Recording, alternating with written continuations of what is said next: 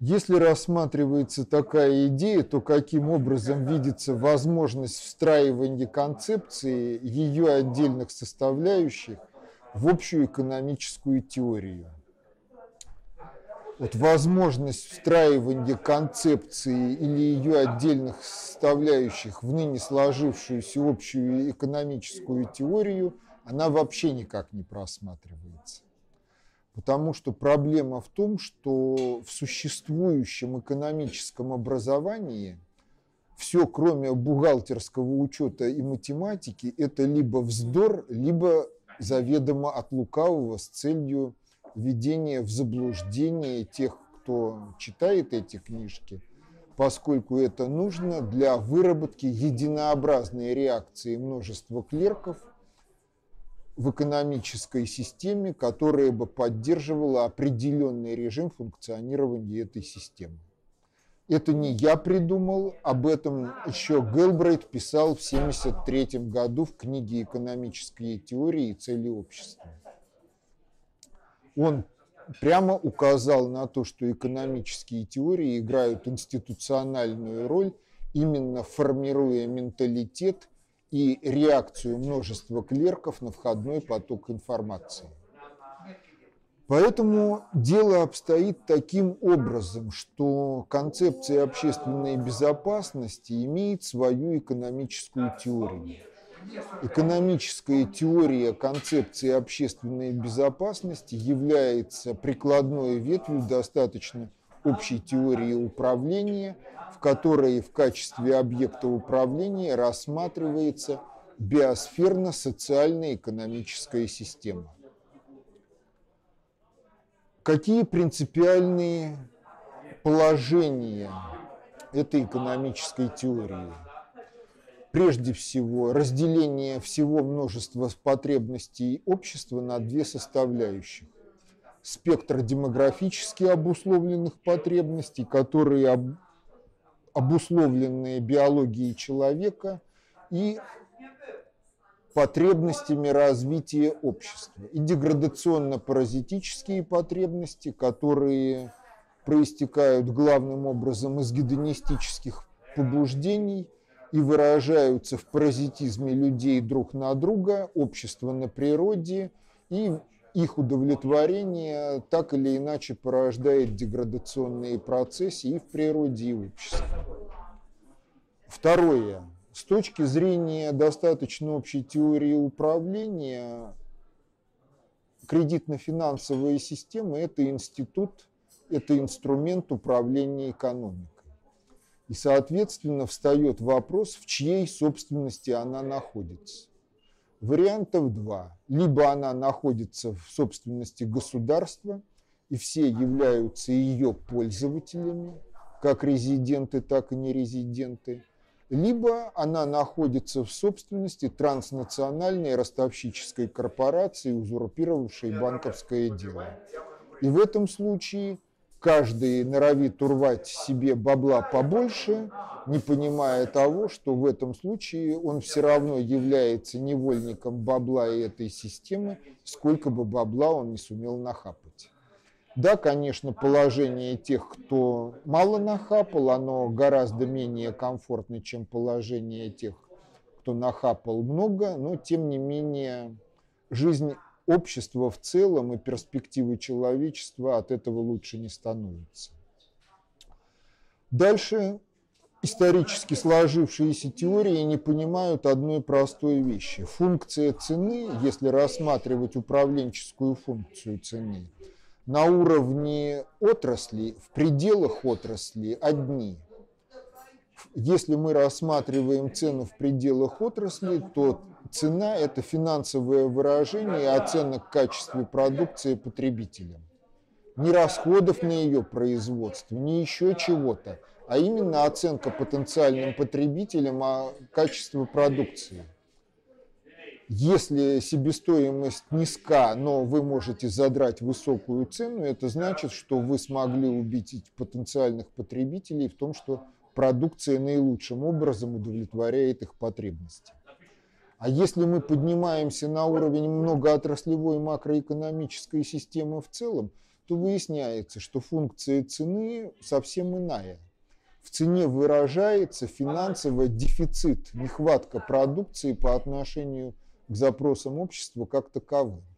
И если смотреть на функционирование кредитно-финансовой системы как инструмента управления экономикой, то получается очень нетривиальный вывод, который не лезет в головы большинства экономистов. Прескурант – это финансовое выражение вектора ошибки управления. То есть в идеальном режиме функционирования экономики все цены для конечного потребителя ну, некоторым образом нулевые. Вопрос в том, ликвидировало общество кредитно-финансовую систему вообще, либо все получают денежку просто за тот факт, что они граждане страны, и этой денежкой они могут пользоваться как хотят, вне зависимости от того, работают они или не работают. Почему возможен такой вариант? А потому что, кроме всего прочего, кредитно-финансовая система – это один из измерителей того, что происходит в экономике.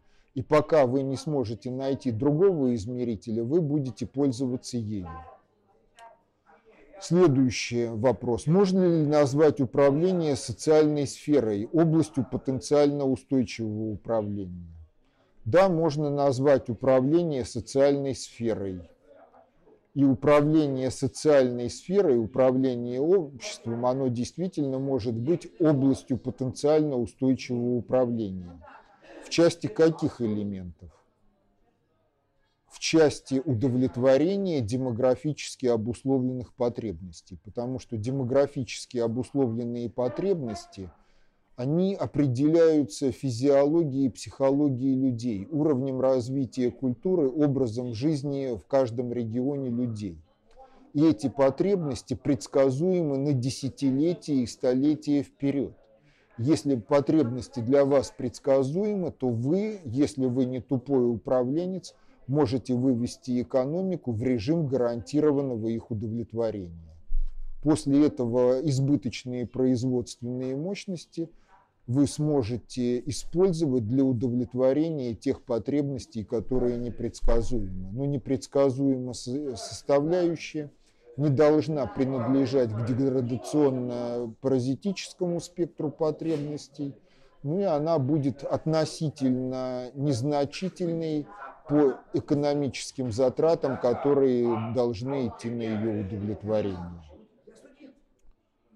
Что можно назвать управляющим сигналом для системы управления социальной сферой? Понимаете, управляющим сигналом можно назвать все, что угодно. Все зависит от конкретики обстоятельств, какие цели вы хотите достичь и какими средствами. Иерархия шести приоритетов обобщенных средств управления, она вот как раз э, представ, дает представление о том, какие управляющие сигналы могут идти через каждый из приоритетов обобщенных средств управления. На шестом приоритете демонстрация военной силы, либо в мелких масштабах угроза ремнем ребенку. Ну а на первом приоритете, хотите вы того или нет, но там работает гносеология. Если вы освоили познавательно-творческую культуру свою, выработали она эффективно, то там вы сами разберетесь, что сигналами. Что понимается под общественно полезным управлением в контексте повышения качества жизни населения? Ответ на этот вопрос такой, что существуют объективные закономерности, которым подчинена жизнь людей. Таких объективных закономерностей шесть групп. Общебиосферные, которые регулируют жизнь биоцинозов и взаимодействие био... биосферы с космосом и природой в целом. Специфически видовые, которые характеризуют человека – религиозно-ноосферные, нравственно-этические по их существу. Далее идут экономические,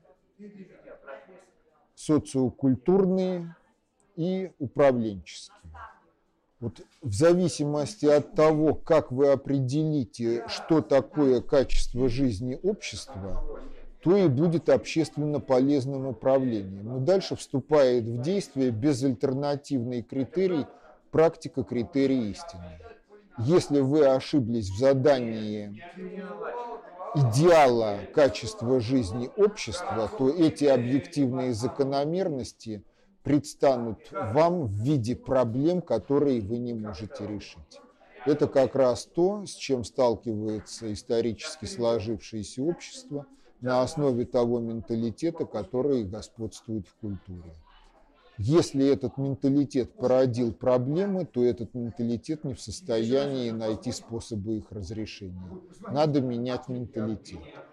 Если же говорить о том, что понимается под качеством жизни общества в концепции общественной безопасности, то прежде всего понимается безопасность жизни всех и каждого. То есть проблемы общество не должно создавать самому себе. А это означает, что цивилизация должна породить такую культуру, в которой творческий потенциал осваивается всеми, творческий потенциал в жизни каждого человека реализуется волевым порядком под властью диктатуры совести. Вот это то ядро, которое породит то качество жизни, которое обеспечит отсутствие проблем, высвобождение творческого потенциала на решение каких-то других задач и иной образ жизни не только России, но и всей глобальной цивилизации. Вообще меня интересует концепция в приложении к развитию системы управления социальной сферой. Ну вот в приложении к развитию социальной сферы надо понимать следующие вещи. Государственность – это субкультура управления делами общества на профессиональной основе.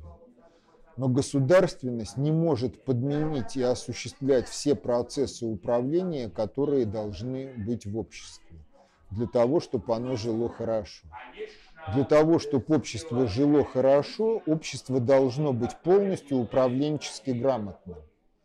Причем управленческая грамотность в данном случае подразумевает определенные представления о том, как живет общество в целом, как система, и какую роль, в том числе и управленческую, играют те или иные социальные группы, сферы деятельности, отрасли экономики, поведения каждого человека в жизни.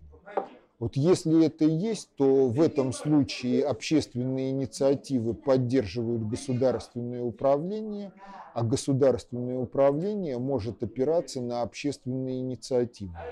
Если и там, и там управление строится под властью диктатуры совести, то ситуация, когда родину люблю, а государство ненавижу, она становится невозможной в силу нравственной и этической однородности всего общества.